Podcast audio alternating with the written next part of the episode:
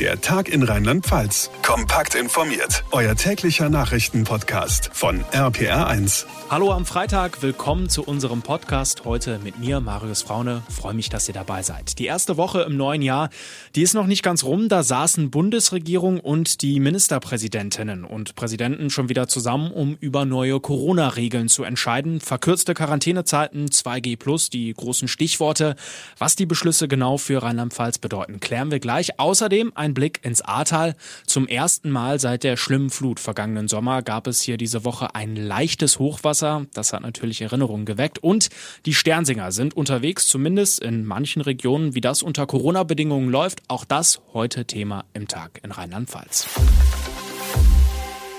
Eine Zeit lang sah es ganz gut aus in Rheinland-Pfalz, aber jetzt sind wir coronamäßig wieder voll dabei. Die Inzidenz fast bei 300 heute, zweieinhalbtausend neue Fälle an einem Tag.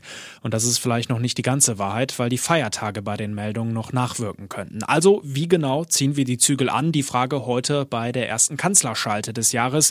Die Ministerpräsidentinnen der Länder und der Kanzler saßen zusammen. RPR1-Reporter Olaf Volzbach. Was gibt's Neues? Gehen wir es mal durch. Ja, gerne. Punkt eins: die 2G-Plus-Regel in der Gastronomie haben wir in Rheinland-Pfalz seit Anfang Dezember, soll jetzt bundesweit gelten. Heißt, nur wer geboostert ist, braucht nach Rheinland-Pfalz-Muster keinen Test fürs Restaurant. Neu, auch für uns, es soll weitere Ausnahmen geben. Nämlich diejenigen, die ähm, ganz kurz sozusagen gerade frisch geimpft sind und auch solche, die ganz frisch genesen sind, also unter drei Monate. Die drei Monate kommen daher, dass die Genesenen sich danach erst auch wieder boostern lassen können. Ministerpräsidentin Malu Dreyer. So will sie es der Gastronomie vorschlagen und für die wird es ja dadurch etwas einfacher. Zweiter wichtiger Punkt, kürzere Quarantänezeiten. Kontaktpersonen, die geboostert oder auch hier ganz frisch geimpft oder genesen sind, müssen gar nicht mehr zu Hause bleiben. Alle anderen zehn Tage oder freitesten, frühestens nach sieben Tagen. Das soll vor allem sicherstellen, dass die sogenannte kritische Infrastruktur weiter funktioniert, also Polizei, Krankenhäuser, Heime, Schulen, Versorger.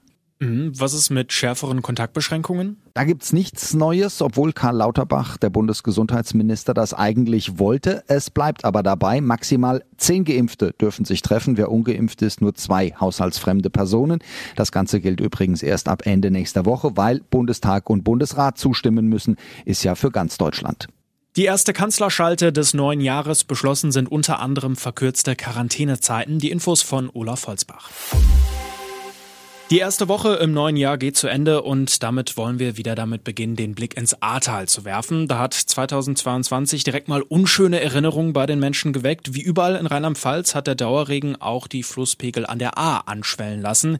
RPR1-Reporterin Sabine Koppers, deshalb gab es erhöhte Vorsichtsmaßnahmen. Ja, die Fehler vom vergangenen Juli, die sollen sich bloß nicht noch einmal wiederholen, so die Devise. Alle Behelfsbrücken über die A sind vorsichtshalber überprüft worden. Die in Walporzan, die musste wegen Rissen gesperrt werden. Mittlerweile sinken die Pegel aber auch schon wieder.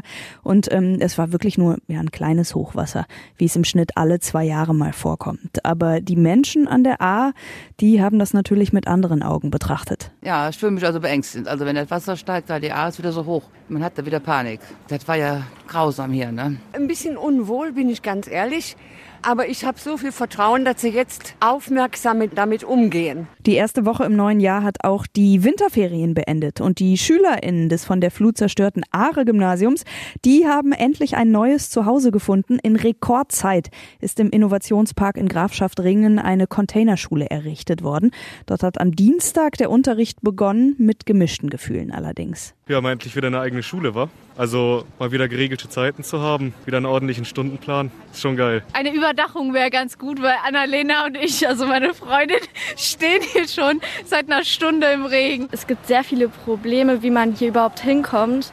Aber ich denke schon, auf Dauer ist das besser. In Bad Neuenahr-Ahrweiler sind in den letzten Tagen weitere Tiny Houses von Betroffenen der Flutkatastrophe bezogen worden.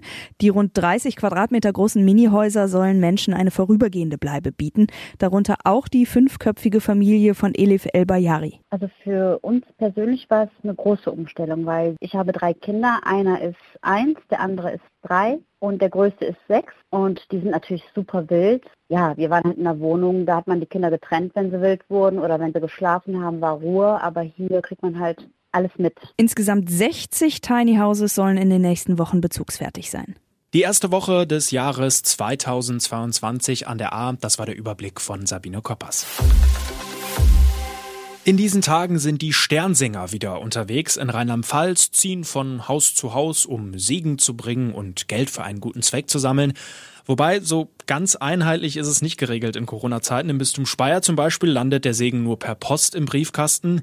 Im Bistum Trier dagegen machen sich die heiligen drei Könige trotz Pandemie auf den Weg. RPR1-Reporter Dirk Köster. Ja, aber unter strengen Hygieneauflagen. Ich habe mir das hier mal in der Pfarrei St. Petrus St. Martinus in Koblenz angeschaut. Hier ist jeder Sternsinger getestet, bevor es auf den Weg geht. Und an der Türklingel ist dann Endstation. Wir dürfen nicht in die Häuser hineingehen, sondern wir werden klingeln und dann von draußen auf der Straße mit dem Mindestabstand dann singen. Entweder kommen die Leute, die gerne den Segen haben möchten, ans Fenster oder halt sie kommen raus auf die Straße oder und wir singen mit genügend Abstand vor der Tür. Sagt Katja Schmelzer, die ehrenamtliche Mitarbeiterin betreut die jungen Sternsinger in der Koblenzer Pfarrei und die Motivation ist trotz Corona groß, so wie bei Amelie und Max. Äh, mir macht es Spaß, anderen zu helfen und anderen Freunde zu machen. Klar, es macht einen kleinen Unterschied, weil man muss jetzt halt auf die Regeln achten, also auf dieses Maske tragen, Abstand halten, Desinfektionsmittel und so weiter. Gesund werden, gesund bleiben, ein Kinderrecht weltweit, so das diesjährige Motto.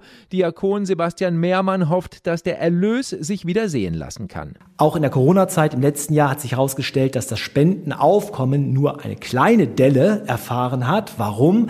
Weil ganz, ganz viele Menschen mit der Sternsinger-Aktion etwas unheimlich Gutes verbinden. Und die Sternsinger-Aktion sagt von sich immer, das ist die weltweit größte Spendenaktion von Kindern für Kinder. Die Laufwege der Koblenzer Sternsinger sind in diesem Jahr etwas größer, denn es machen Corona-bedingt nicht so viele mit wie sonst. Für Katja Schmelzer ein kleiner Wermutstropfen. Viele haben natürlich auch Bedenken und es sind Ängste vorhanden, die wir natürlich respektieren müssen. Und ich denke, wir machen einfach das Beste aus der Situation, was wir daraus machen können.